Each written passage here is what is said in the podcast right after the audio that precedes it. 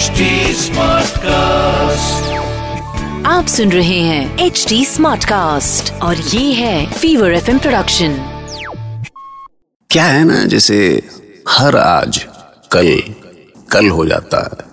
वैसे ही हर कल आज आज बन के खुद को दोहराता है। असल में घटनाएँ वही होती हैं बस उनकी शक्लें बदल जाती हैं। उनको देखने वाली नज़रें बदल जाती हैं।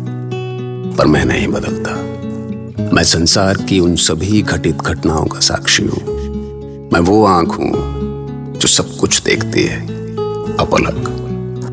मैं आकाश हूँ, महाभारत। वो घटना जो आज भी मेरे दिल में छपी हुई है, जिसमें पूरी इंसानियत हार गई। चौसर का वो खेल दुर्योधन के जीतने के लिए ही खेला गया था। हारते हुए भी खेलते जाने के युधिष्ठिर के अपने तर्क हो सकते थे। अब लॉजिक अपनी जगह है। पर सबसे बड़ा सच ये है कि जब औरत दांव पर लगती है तो समाज डहने लगता है। डहेगा ही, क्योंकि औरत ही है शायद जो उसको संभाल कर रखती है। मुझे आपसे अपने प्रश्नों के उत्तर चाहिए, देवव्रत भीष्म। क्योंकि आप पितामह हैं। कुरवंश के संरक्षक हैं। ये संसार आपको धर्म के रक्षक के रूप में जानता है।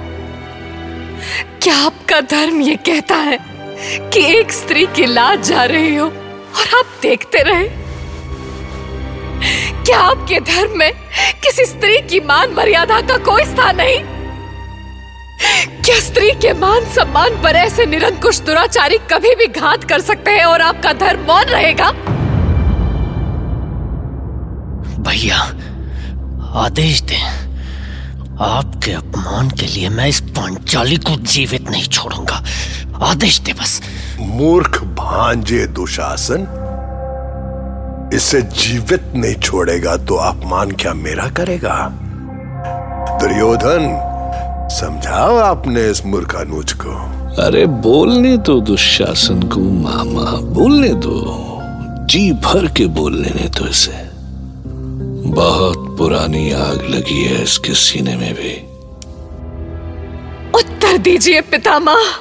स्वयं को कुरुवंश का उत्तराधिकारी मानने वाले दुर्योधन ने अपने नीच भाई को मुझे बालों से पकड़कर इस सभा में घसीटते हुए ले आने का आदेश दिया, और आपने उसे रोकना तो दूर, सर उठाकर देखा तक नहीं।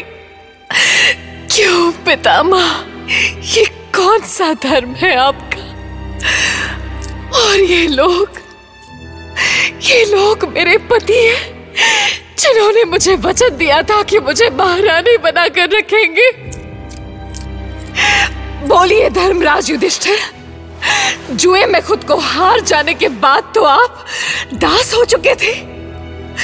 फिर दुर्योधन के दास ने मुझे कैसे दाव पर लगा दिया?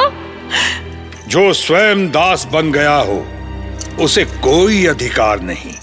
कि वो कोई दांव खेल सके। ये दुर्भाग्य है भरत वंश का। सुन रहे हैं ज्येष्ठ। आपने जो भूल की है, इतिहास उसके लिए आपको कभी क्षमा नहीं करेगा। क्या हुआ? अब सच सुनने की शक्ति नहीं है आप में।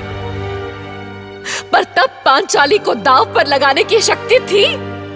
मैं द्यूत खेलना नहीं चाहता था पांचाली।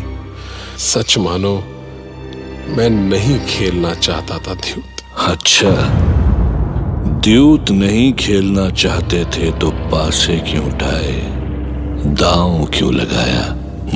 तुम्हारे कारण दुर्योधन दो भाइयों के बीच के खेल में तुमने छल से शकुनी को शामिल किया। प्रलाप बंद कर दासी। हमें धर्म अधर्म का पाठ पढ़ाती है। एक दासी के मुख से ऐसी ज्ञान की बात है। इसे रोकिए भैया, वरना मैं इसका इसी क्षण वध कर दूँगा। रोकिए इसे। शांत रहो दुशासन, शांत रहो। ये क्या करने जा रहे हो तुम? पांचाली बिचारी दासी है तो क्या हुआ? अरे भाई, दासी की पीड़ा भी सुनना राजधर्म है अनुज। तू बोल, पांचाली। बोल। जितना चाहे उतना बोल। क्योंकि ना जाने फिर तू कभी बोल भी सकेगी या नहीं। अब भी मैं चुप रहा हूँ भैया। अब भी सहन करता रहूँ। तुमने कितना निरीह बना दिया है मुझे कि मैं अपनी पत्नी का अपमान करने वाले के सामने बोल भी नहीं सकता। सहदेव, जाओ। अग्नि लेकर आओ। जिस हाथ से बड़े भाई ने पंचाली को दाब पर हारा है आज मैं उस हाथ को ही जला दूँगा। भीम ये क्या कह रहे हैं आप? अपने ज्येष्ठ भ्राता के साथ ऐसा व्यवहार? ज्येष्ठ भ्राता ज्येष्ठ भ्राता सुन सुनकर मेरी सहन शक्ति चुक गई है अर्जुन। ये तो इनका सौभाग्य है कि मैं इन्हें जीते जी चिता में नहीं झोंक रहा। मैं भी छटपटा रहा हूँ भीम मैं भी छटपटा रहा हूँ। मैं भी पांचाली को इस हाल में कभी नहीं देख सकता। पर आज आज अगर भाई भाई बिखर गए तो ना हम बचेंगे और ना ही हमारा धर्म। भ्राता अर्जुन! सभा समाप्त हो चुकी है। अब धर्म की बातें करके आप अपने बंधुओं को दुखी ना करें। मैं अभी तक शांत था पर सभा के हालात ने मुझे मजबूर कर दिया है। भ्राता दुर्योधन और दुशासन ने जो किया है उसके लिए ईश्वर इन्हें कभी क्षमा नहीं करेगा। मेरे भाई होकर तुम नहीं भ्राता दुर्योधन, भले ही आप मेरा सर काट डालें, पर मुझे जो कहना है, वो मैं कहूँगा। पांचाली का एक एक वचन सत्य है। इस सभा में कुरुवंश के महानायक से लेकर कुलगुरु तक बैठे हैं। किंतु किसी ने दुर्योधन के बह से अपना मुँह नहीं खोला। सभी मौन साधे रहे। महाबली भीम अभी इतना कुछ बोल रहे हैं।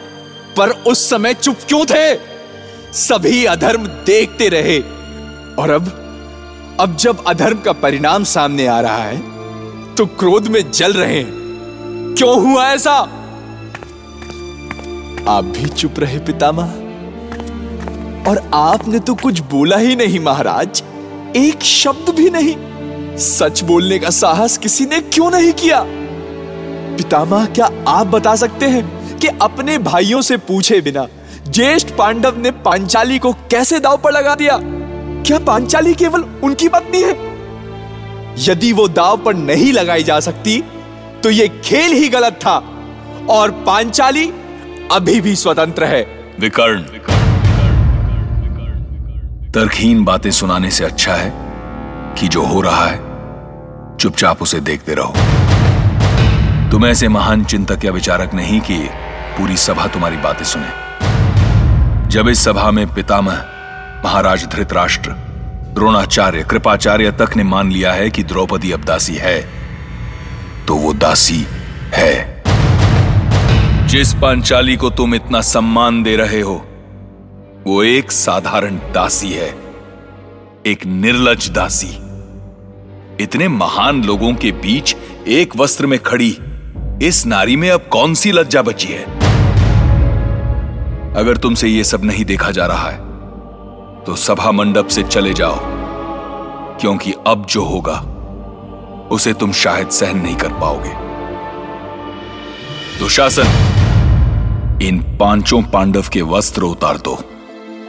दास हो गए हैं, परंतु अभी भी राजसी वस्त्र पहनकर खड़े हैं। और इस दासी के वस्त्र भी उतार कर इसके स्वामी दुर्योधन के चरणों में फेंक दो। निर्लज तुम हो अंगराज! निर्लज! इस सभा में बैठे सभी निर्लज हैं। इसलिए मैं इस सभा में एक क्षण नहीं रुक सकता। मैं जा रहा हूँ। जाओ विकर्ण, जाओ। अच्छा है तुम यहाँ से चले ही जाओ। यहाँ वैसे भी तुम्हारे जैसे मूर्ख की कोई आवश्यकता नहीं है। जाओ। भ्राता दुर्योधन पांडव अपने वस्त्र उतार चुके हैं परंतु ये पांचाली अभी भी वैसे ही खड़ी है। तो जो कार्य वो स्वयं नहीं करती उसे तुम क्यों नहीं पूरा कर देते दुशासन क्यों नहीं अपने इन्हीं हाथों से उस पांचाली को निर्वस्त्र कर देते हाँ? ठहरो दुशासन। वहीं रुक जाओ। रक्षा करे धर्मराज। इस वक्त भी यदि आप चुप बैठे तो पाप से ये धरती फट जाएगी। छोड़ो मुझे। छोड़ो मुझे नीच। देख रहे हैं महाबली भी। आपके सामने मेरी ये दुर्दशा। किस दिन के लिए बचा कर रखी है आपने ये शक्ति?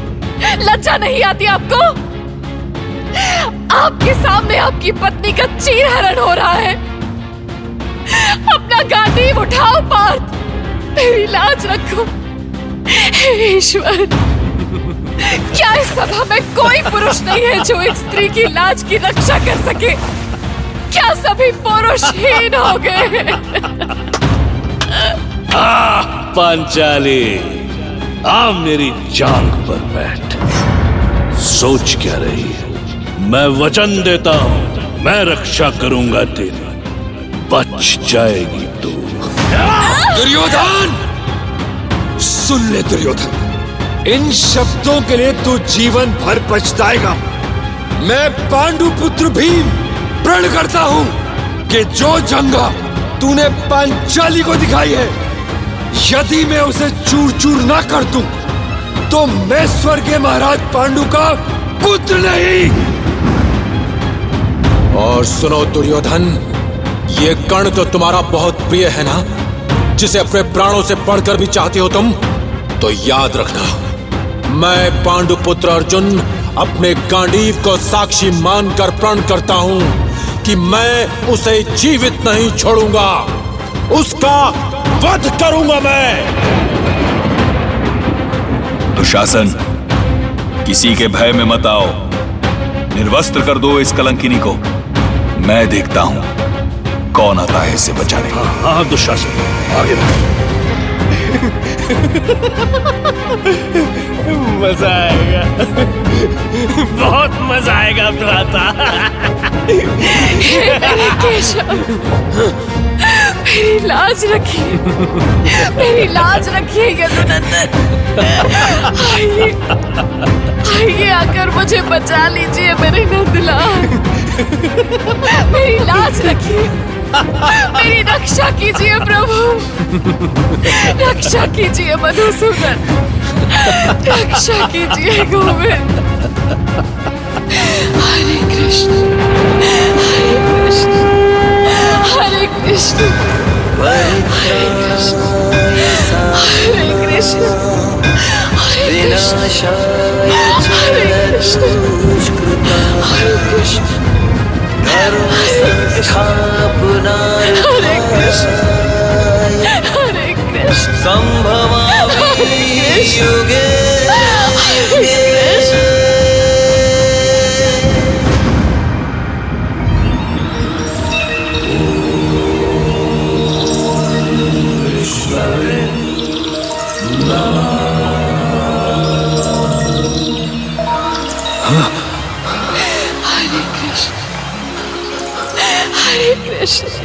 अचानक सूर्य का सब प्रकाश कहाँ से आया? हरे कृष्ण हरे कहीं ये सचमुच उस छलिया कृष्ण की ही तो कोई माया नहीं है।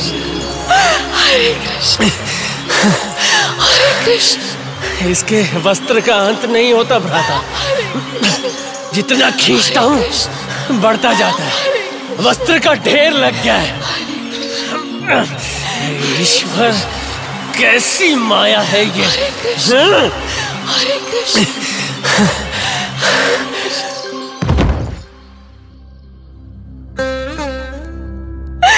धन्य हो केशव। तुम धन्य हो। इस संसार में इस संसार में यदि मेरा कोई है तो वो सिर्फ़ तुम हो। तुम्हारी पांचाली का प्रणाम है तुम्हें। मैं पांचाल की अस्मिता द्रौपदी, धरती, आकाश और पूरे ब्रह्मांड को, और उन सभी को जो मेरी विवशता को मूक बने देखते रहे, साक्षी मानकर ये प्रण लेती हूँ कि जब तक मैं अपने केश दुशासन के रक्त से धो नहीं लेती मैं तब तक अपने केश नहीं बांधूँगी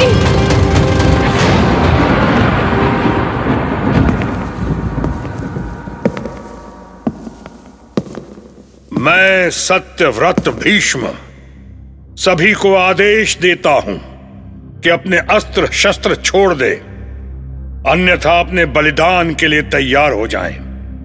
मेरे हर एक शब्द को यह सभा आदेश समझे और क्रूरता का यह खेल अभी इसी क्षण बंद हो। ये भीष्म का आदेश है। पर पितामह। दुर्योधन तुम्हें जो कहना था कह चुके। तुम्हें जो करना था कर चुके। अब जो कहूँगा मैं कहूँगा। अब जो करूँगा मैं करूँगा। शांतनु पुत्र भीष्म करेगा। भीष्म गरजे और उनकी आवाज़ के साथ सारी सभा थम गई। पिन ड्रॉप साइलेंस समझते हैं आप, कि पिन भी गिरी तो ठन ठन। पर सवाल यह है कि जब उन्हें गरजना चाहिए था, तब वो क्यों नहीं गरजे? किस बात का इंतज़ार कर रहे थे? अब भैया, हम उनसे कौन से अलग हैं? हमारे कैंडल मार्च भी तो सब कुछ हो जाने के बाद ही निकलते हैं। हम चले जाते हैं और मोमबत्ती पिघलती रह जाती है। क्यों? चलिए सोचिए महाभारत।